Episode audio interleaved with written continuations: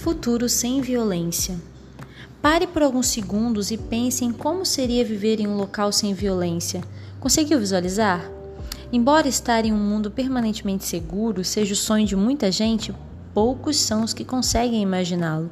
Assim como eu, creio que você se depara frequentemente com inúmeras histórias de pessoas que sofreram algum tipo de agressão. Em casos extremos, infelizmente, uma parcela dessas pessoas chega a perder a vida. E muitas são mulheres, donas de casa, domésticas, professoras, empresárias e médicas que sonhavam com uma vida melhor com uma realidade que já não poderão mais ajudar a construir. Não é novidade que a violência, seja física, moral, sexual ou simbólica, tenha afligido a sociedade ao longo dos séculos. Mesmo com todo o desenvolvimento social, educacional e tecnológico, esse é um problema que ainda não conseguimos derrotar. E hoje, mais do que nunca, temos, temos vivido dias que parecem cada vez mais assustadores, repletos de episódios que nos levam a temer a crueldade humana. Um destes males é conhecido por uma palavra que infelizmente tem se tornado familiar no nosso vocabulário: feminicídio.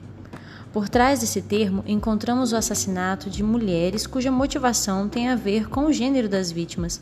E nós simplesmente não podemos aceitar esse tipo de violência, nem qualquer outro.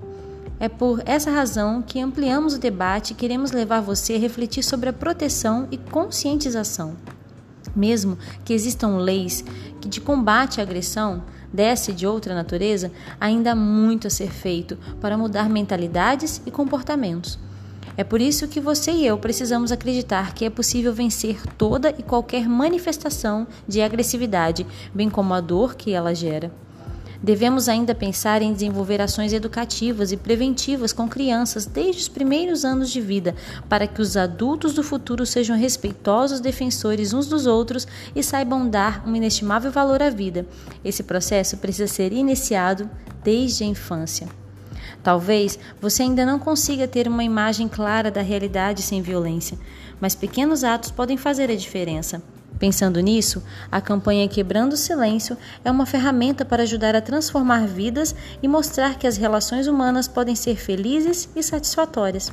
Acredite, o choro pode durar uma noite, mas a alegria vem pela manhã. Salmo 30, verso 5. Escrito por Mali Paia que é educadora e coordenadora da campanha Quebrando o Silêncio na América do Sul.